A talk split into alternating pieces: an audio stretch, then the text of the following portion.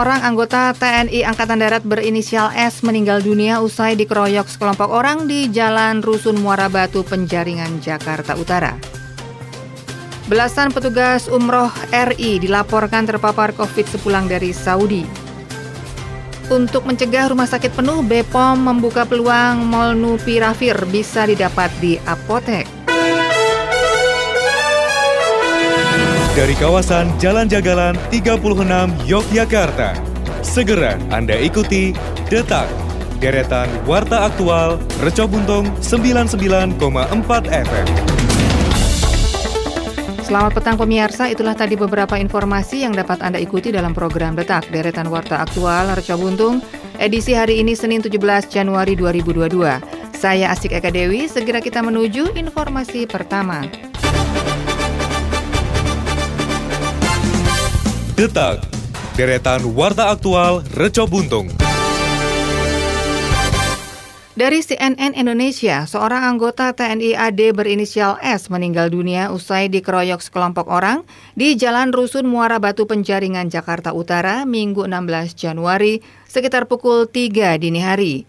Peristiwa tersebut dibenarkan oleh Kapolsek Metro Penjaringan AKBP Febri Isman Jaya. Ia menyatakan bahwa saat ini polisi masih menyelidiki peristiwa tersebut. Dalam peristiwa itu, seorang warga sipil berinisial S juga turut menjadi korban. Dikatakan Firman, korban S saat ini masih menjalani perawatan intensif di rumah sakit. Terkait jumlah pelaku pengeroyokan dalam peristiwa itu, Febri masih belum membeberkannya.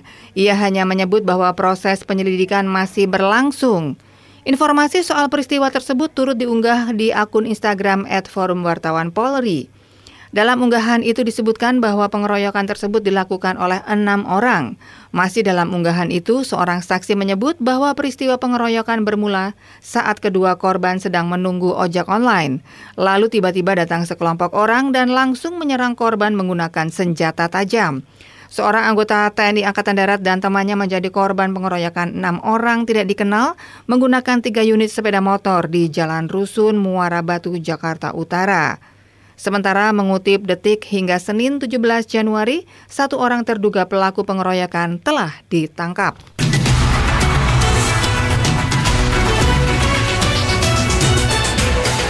Pemirsa Ketua Serikat Penyelenggara Umroh Haji Indonesia, Syam Resviadi mencatat belasan orang petugas umroh yang merupakan anggota tim advance dari penyelenggara perjalanan ibadah umroh atau PPIU terpapar virus corona COVID-19 usai pulang dari Arab Saudi. Tim advance umroh itu sempat pergi ke Saudi untuk mengecek persiapan umroh pada tanggal 23 Desember 2021 lalu. Ada 13 orang yang diketahui positif corona. Demikian dikatakan Syam kepada cnnindonesia.com. Syam mengatakan mereka yang positif virus corona tengah menjalani karantina di Wisma Atlet. Ia mengaku belum mengetahui apakah 13 orang tim advance itu terpapar varian Omicron atau tidak. Ia hanya mengatakan gejala yang dialami anggota PPIU mirip Omicron dengan gejala ringan. Salah satunya yaitu hanya batuk dan demam. Di sisi lain, Syam mengklaim seluruh tim advance umroh itu telah menerapkan protokol kesehatan dengan sangat ketat selama di Saudi. Keseluruhan tim advance umroh berjumlah 25 orang. Setelah 14 hari di Saudi, tim ini kembali ke Indonesia pada tanggal 6 Januari 2022 lalu. Saat ke Indonesia, mereka sempat menjalani karantina di hotel selama tujuh hari. Namun setelah diketahui ada yang terpapar virus corona, beberapa orang yang positif dipindah ke Wisma Atlet sejak Rabu 12 Januari lalu.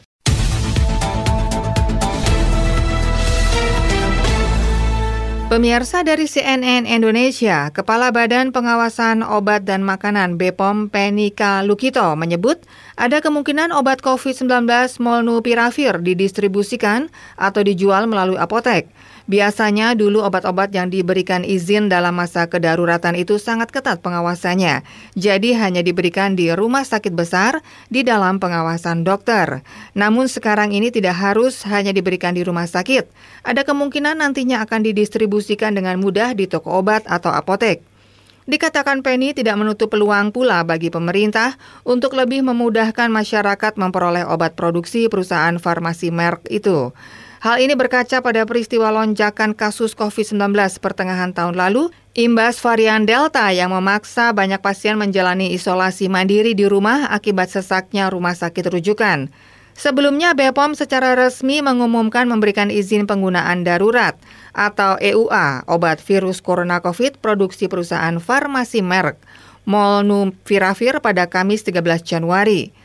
Pendi mengatakan berdasarkan hasil uji klinik fase ketiga, molnupiravir memiliki manfaat untuk membantu menyembuhkan pasien COVID-19.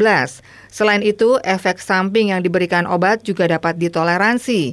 Obat ini akan diberikan sebanyak dua kali sehari sebanyak 4 kapsul 200 mili selama lima hari.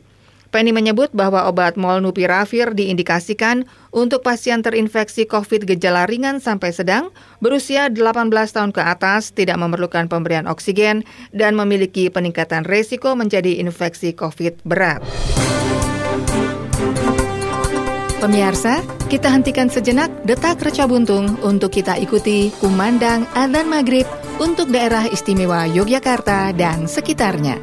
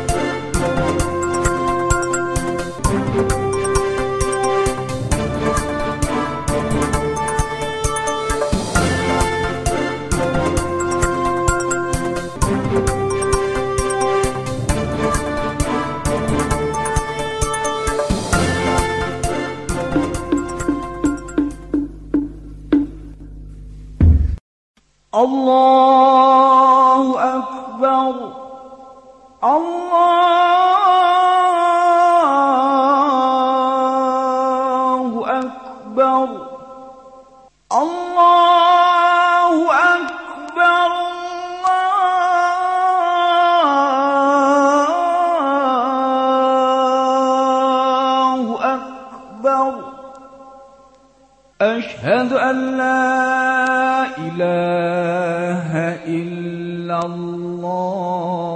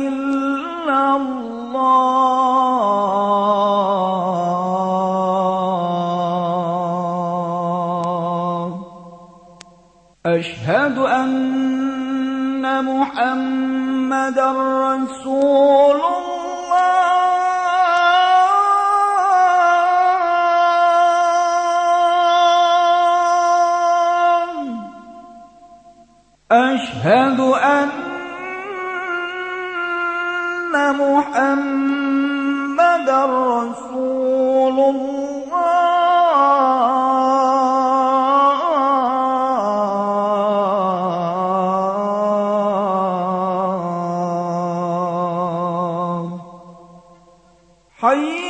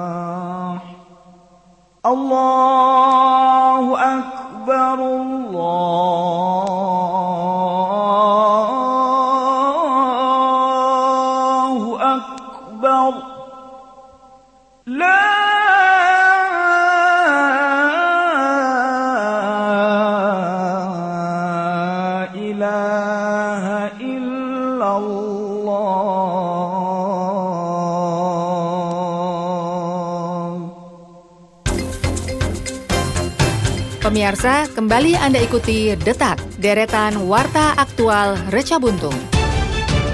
Detak, deretan Warta Aktual Reco Buntung.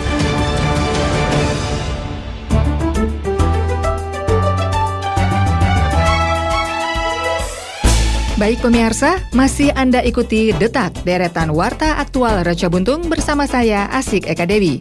Segera akan hadir rekan-rekan reporter yang akan menyampaikan beberapa berita daerah di segmen Jogja Selintas. Baik, terima kasih rekan Asik Eka Dewi. Pemirsa Jogja Selintas kami awali dari Sleman. Seorang remaja putri berinisial IFNK berusia 16 tahun meninggal dunia setelah jatuh ke dalam sumur sedalam 8 meter tidak jauh dari rumahnya di Pendowo Harjo, Sleman pada Sabtu 15 Januari sore hari. Korban terjatuh ketika sedang bermain bersama teman-temannya di dekat sumur. Kepala Kantor Basarnas Yogyakarta El Wahyu Effendi menceritakan kronologi yang ia terima. Awalnya korban sedang bermain bersama tiga orang temannya. Saat itu korban duduk di atas sumur yang tertutup corblok. Tiba-tiba tutup sumur ambrol dan korban terjatuh. Pihaknya yang mendapat laporan adanya korban terjatuh ke dasar sumur sedalam 8 meter dengan kedalaman air 4 meter langsung mengirimkan satu tim rescue yang dilengkapi dengan peralatan vertical rescue untuk melakukan proses evakuasi. Sesampainya di lokasi, tim Basarnas Yogyakarta langsung berkoordinasi dengan tim SAR gabungan yang sudah berada di lokasi untuk melakukan proses evakuasi. Proses evakuasi berlangsung sekitar 30 menit. Akhirnya korban dapat dievakuasi oleh tim SAR gabungan dalam keadaan meninggal dunia. Ditambahkan Kanit Reskrim Polsek Sleman Ibtu Eko Haryanto menceritakan, sesaat setelah korban terjatuh ke dalam sumur, tetangga sempat berupaya menolong dengan peralatan seadanya, namun tidak membuahkan hasil karena dimungkinkan korban berada di dasar sumur. Kita beralih ke Kulon Progo. Pemirsa kecelakaan lalu lintas atau laka lantas tunggal terjadi di Jalan Wates Purworejo KM 12, tepatnya di Kelurahan Sindutan, Kapanewon Temon, Kabupaten Kulon Progo pada Sabtu pagi hari.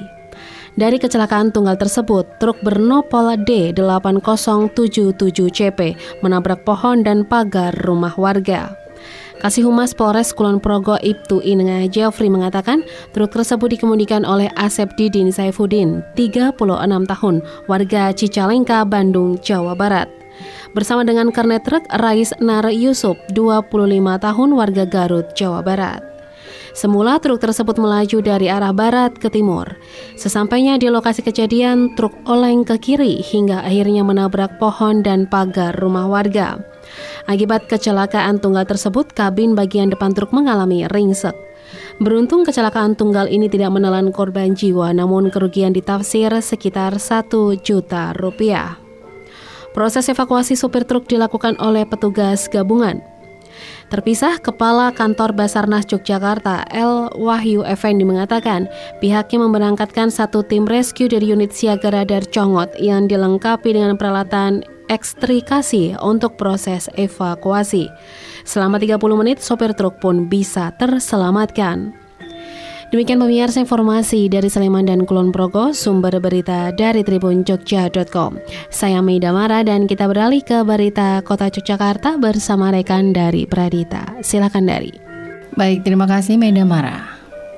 Pendengar Wakil Wali Kota Yogyakarta Heru Purwadi mengharapkan agar masyarakat tidak terlena dan terus menjalankan protokol kesehatan agar virus COVID-19 segera musnah. Hal tersebut disampaikan Wakil Wali Kota Yogyakarta pada upacara virtual yang berlangsung pagi tadi dan diikuti oleh seluruh OPD di lingkungan Pemkot Yogyakarta. Wakil Wali Kota Yogyakarta pada kesempatan tersebut juga menyatakan kegiatan upacara virtual ini sekaligus sebagai evaluasi bersama untuk mengendalikan kondisi sosial dan ekonomi masyarakat Kota Yogyakarta akibat pandemi COVID-19.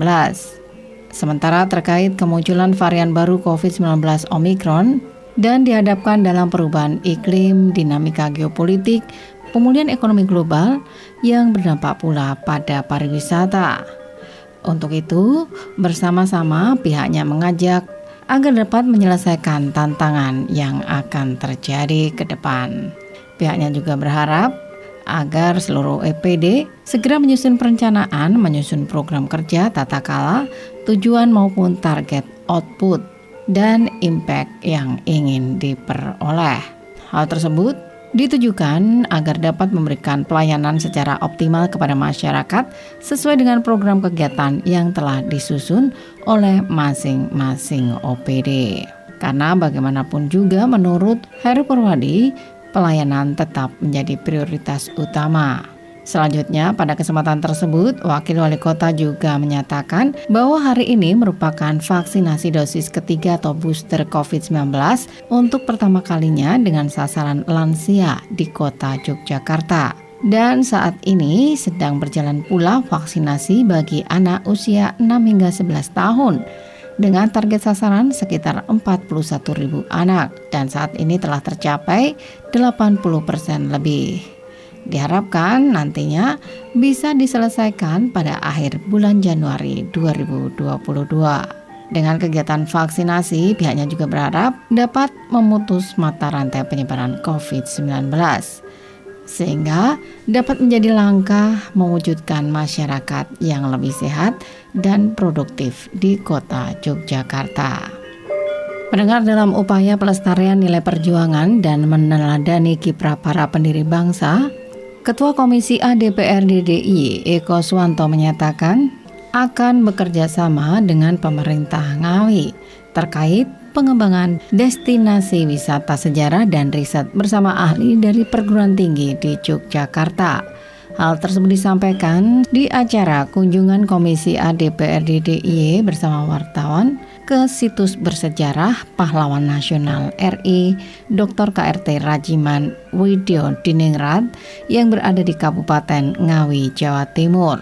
Sebelumnya, acara juga ditandai dengan pertemuan dengan Bupati Ngawi dan jajarannya pada Jumat 14 Januari 2021. Eko Swanto juga menyatakan keinginan Komisi A DPRD DIY untuk berkunjung ke Kabupaten Ngawi serta kunjungan ke situs bersejarah rumah kediaman Ketua BPUPKI Dr. Rajiman sebagai wujud untuk belajar sejarah khususnya sejarah perjuangan bangsa Indonesia dan komitmen pengembangan destinasi wisata sejarah penting sebagai upaya pelestarian nilai perjuangan, apalagi situs bersejarah di Ngawi sangat besar yang mencapai ratusan. Di antaranya situs Trinil, Benteng Pendem hingga rumah Dr. Rajiman dan dikelola oleh Kabupaten Ngawi. Berikut petikan penjelasan Eko Swanto, Ketua Komisi A DPR RI dari fraksi PDI Perjuangan.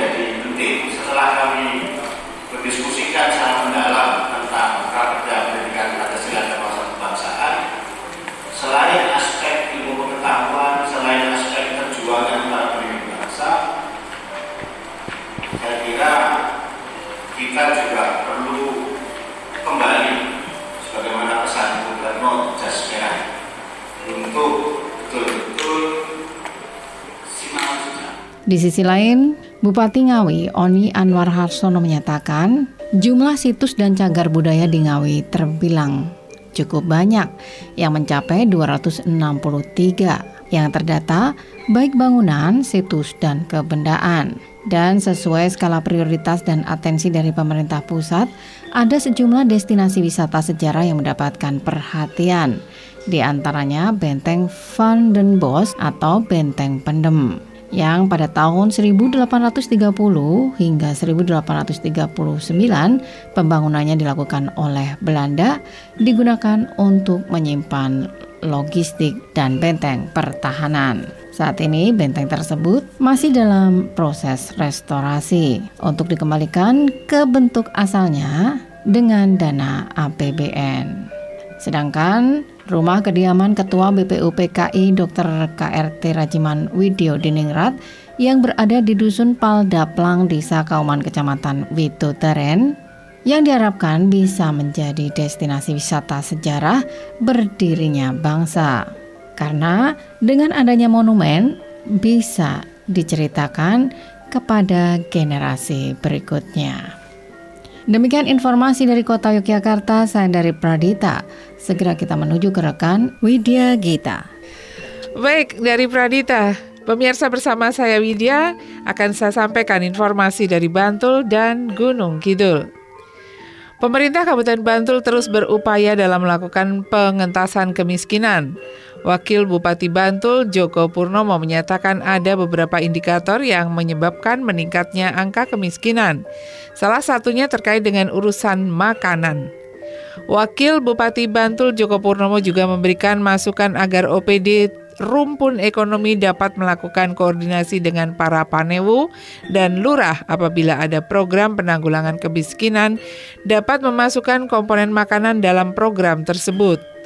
Komponen makanan masuk ke dalam indikator yang menyebabkan angka kemiskinan naik, sebab kebutuhan kalori dari individu masyarakat kita belum bisa memenuhi 2100 kilokalori per hari per individu.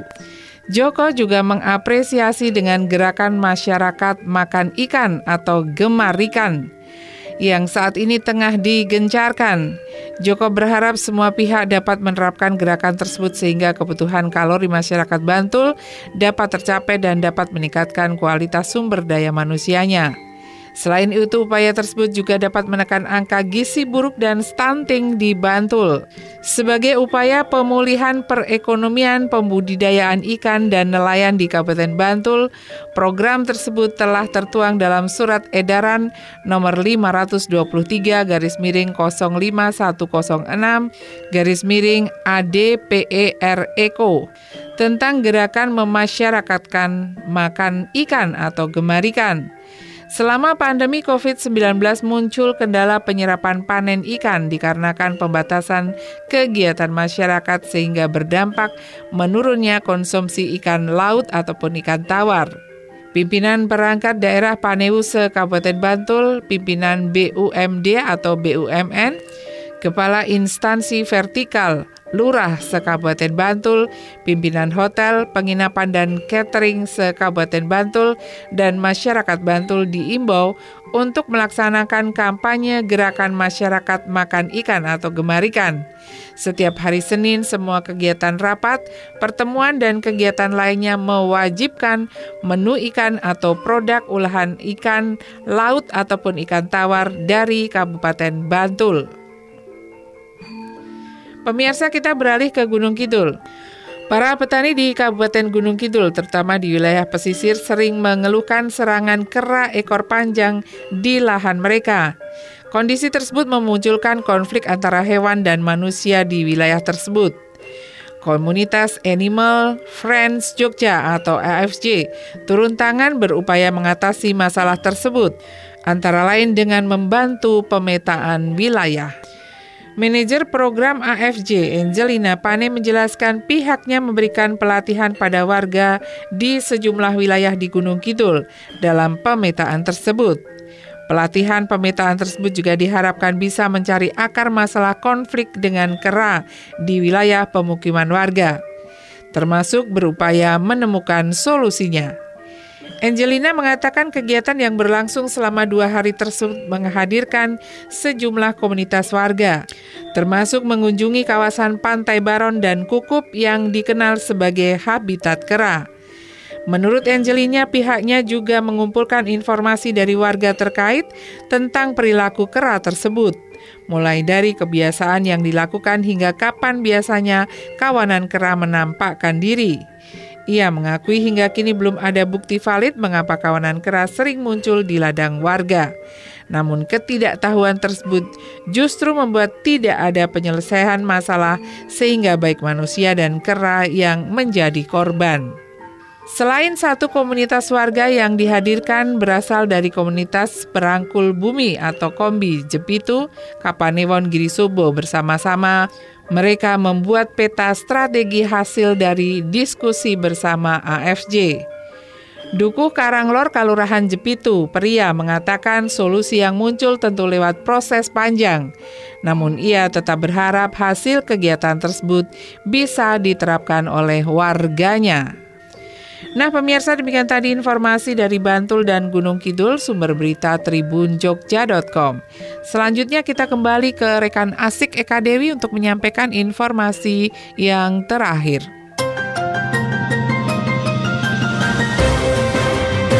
Terima kasih untuk rekan-rekan reporter yang sudah mengabarkan informasi di segmen Jogja Selintas. Dan pemirsa, sekarang kita sampai ke informasi yang terakhir. Detak, deretan warta aktual Reco Buntung. Dari Tribun Jogja.com, Dinas Pekerjaan Umum Perumahan dan Kawasan Permukiman DPUKP Kota Yogyakarta masih memiliki pekerjaan rumah untuk mengurangi kawasan kumuh di Kota Yogyakarta. Berdasarkan data tahun 2021, kawasan kumuh yang ada di Kota Yogyakarta hingga saat ini masih seluas 94 hektar. Kabit Perumahan dan Kawasan Permukiman DPU PKP Kota Yogyakarta, Sigit Setiawan mengatakan, kawasan kumuh yang ada di wilayahnya masuk kategori kumuh ringan atau berada di kisaran skor antara 16 hingga 18. Ada tujuh indikator kawasan kumuh seperti sanitasi, drainase, jalan lingkungan, penanganan sampah, tata bangunan, proteksi kebakaran, dan lain-lainnya. Umumnya kawasan kumuh di kota Yogyakarta terkendala pada drainase dan sanitasi. Hal itu karena rumah warga masih berada di pinggir sungai dan limbah rumah tangga masih dibuang ke sungai. Tahun ini tidak ada kegiatan pengurangan kawasan kumuh, sebab tahun ini pihaknya fokus pada pengurangan skor kumuh di Prenggan Kota Gede. Meski demikian, pengurangan kawasan kumuh akan dilaksanakan pada tahun 2023. Status terkait risiko COVID-19 Pemerintah Republik Indonesia menetapkan empat status orang terkait risiko virus corona atau COVID-19. Yang pertama, orang dalam pemantauan atau ODP, kemudian pasien dalam pengawasan atau PDP, suspek, dan yang keempat adalah confirm positif COVID-19. Orang dalam pemantauan atau ODP adalah semua yang datang dari daerah wabah masuk ke Indonesia, data dari imigrasi, dan tidak semua ODP atau orang dalam pemantauan diterjemahkan sakit. Pasien dalam pengawasan atau PDP, yaitu ODP atau orang dalam pemantauan yang mengalami keluhan gejala influenza sedang lalu menjalani perawatan Demi meningkatkan kewaspadaan, PDP atau pasien dalam pengawasan juga diperiksa intensif. Status yang ketiga, suspek, yaitu PDP atau pasien dalam pengawasan yang telah diyakini memiliki riwayat kontak dengan orang positif COVID-19. Hasilnya setelah observasi ada dua, yaitu negatif atau positif. Status yang keempat adalah confirm positive COVID-19, yaitu suspek yang telah dinyatakan terinfeksi virus corona atau COVID-19.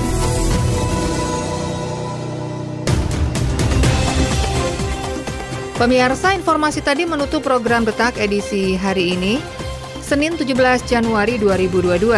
Ikuti kembali program Detak Deretan Warta Aktual Reco Buntung esok petang pukul 18 waktu Indonesia Barat. Radio lawan COVID-19. Jangan lupa cuci tangan pakai sabun, jaga jarak, jangan berkerumun, gunakan masker, dan lebih baik di rumah saja. Saya Asik Eka Dewi, selamat petang dan sampai jumpa. Pemirsa, telah Anda ikuti Detak, Deretan Warta Aktual, Produksi, Reco Buntung 99,4 FM.